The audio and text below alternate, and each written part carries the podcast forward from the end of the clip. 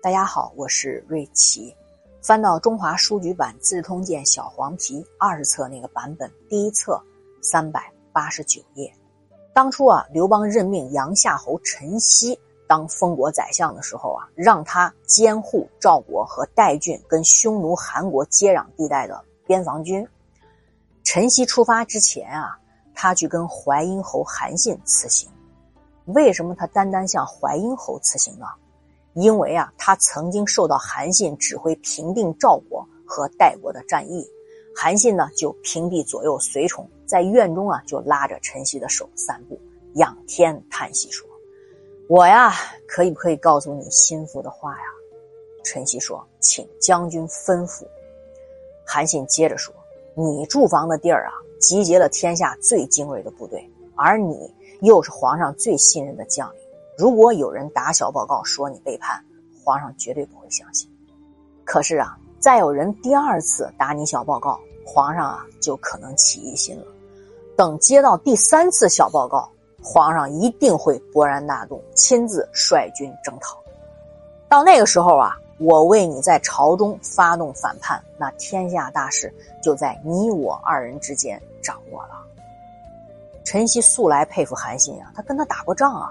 所以对他说的话，那是完全的信任，就回答说：“我接受您的指示。”陈豨啊，仰慕曾经的信陵君魏无忌的府上啊，宾客盈门，所以后来他当上宰相，并拥护强大的边防军之后啊，有一天啊，请假归来啊，途经赵国的时候，那些宾客来看他的车队啊，都有千余辆，那把邯郸的所有的旅馆都住满了。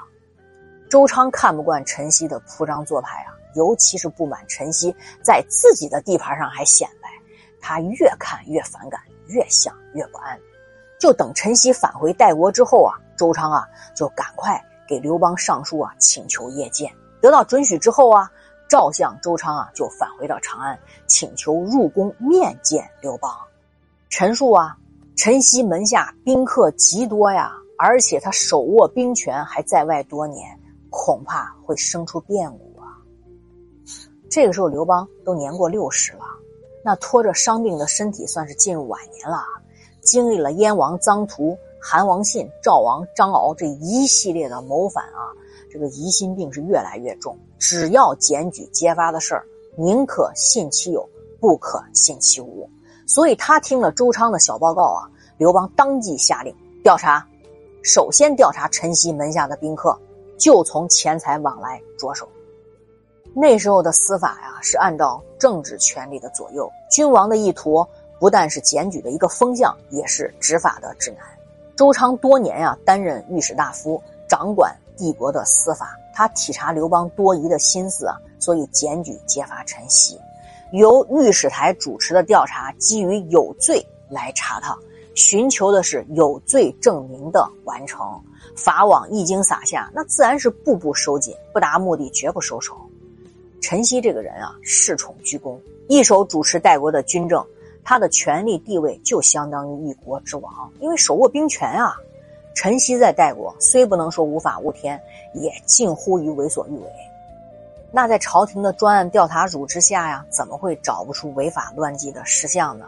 专案组的调查呀，由经济问题入的手，逐渐进入到政治。由门客外部入手，逐渐牵连到陈曦本人。陈曦曾经是核心层的人物啊，镇压诸侯王谋反事件的参与者，深知政治权力运行的这种无理无情，他就感觉啊难以辩白脱祸，不死那也得脱层皮，他就开始打算了。不久啊，刘邦的父亲太上皇啊在岳阳宫过世了，到了七月下葬于万年，就是岳阳县的东半城。依照制度啊，在首都长安设置太上皇庙，永坐祭祀，并在藏地设置万年邑，任命官员移民居住，就是护卫这个陵寝。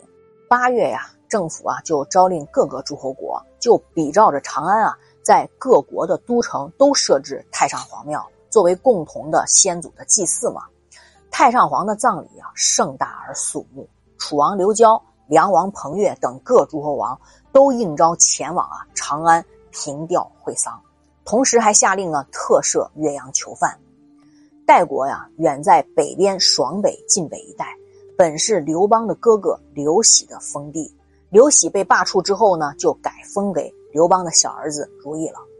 不久前啊，代王如意就被迁徙封为赵王，这个王位啊就空缺了，国政由相国陈豨呢全权代理。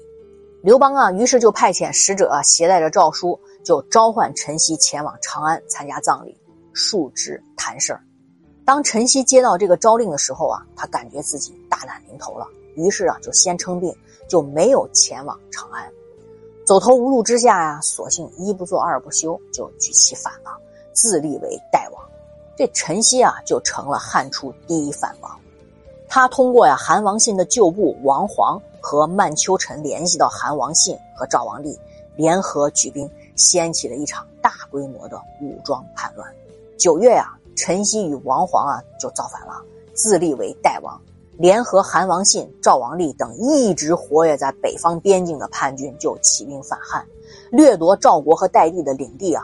一场影响深远的大规模武装叛乱就拉开了序幕。陈豨之乱啊，是西汉初年的一次重大事件，前后持续了一年零两个月啊！战火从韩国、代国、赵国。一直蔓延到齐国，几乎烧到了黄河以北的整个华北地区。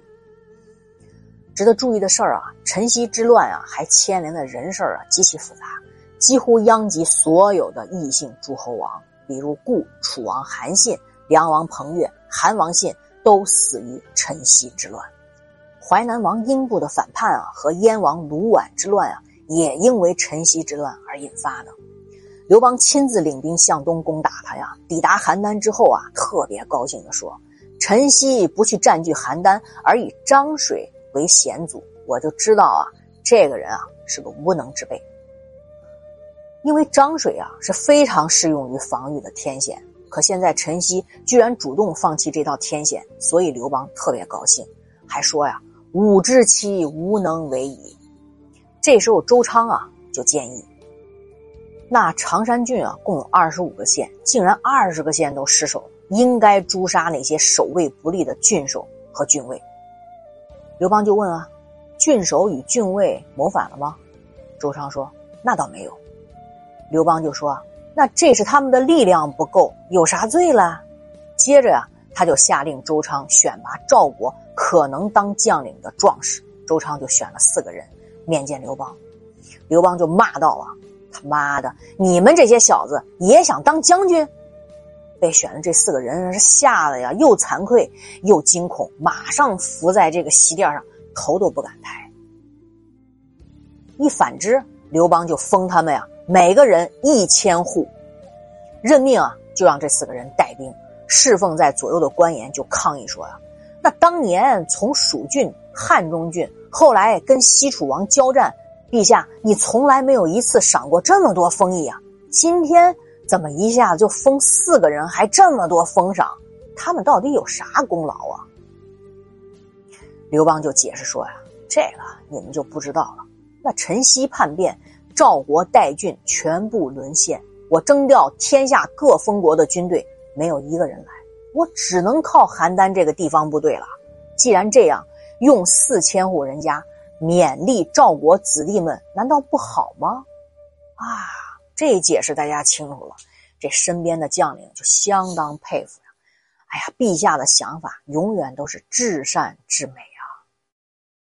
为了安抚赵国的人心，求得赵国百姓的支持啊，刘邦就下令搜寻赵国时代的赵国将军名将乐毅的后人。后来还真找到了，找到乐毅的孙子乐叔。赐号乐成君，封于越乡之地。同时啊，刘邦还详细的询问了这个叛军呢主要将领的情况。得知陈豨的部下呀，以前啊都是商人的后代，他马上啊笑逐颜开的说呀：“我知道怎么办了。”随后啊，他就派人用重金啊去行贿反叛陈豨下属的将领。这项谋略真是取得巨大的成功，反叛的这些部将纷纷。都选择归降。随着部将接二连三的投降了，那么汉初第一反王陈豨会迎来怎么样的下场呢？我明天分解。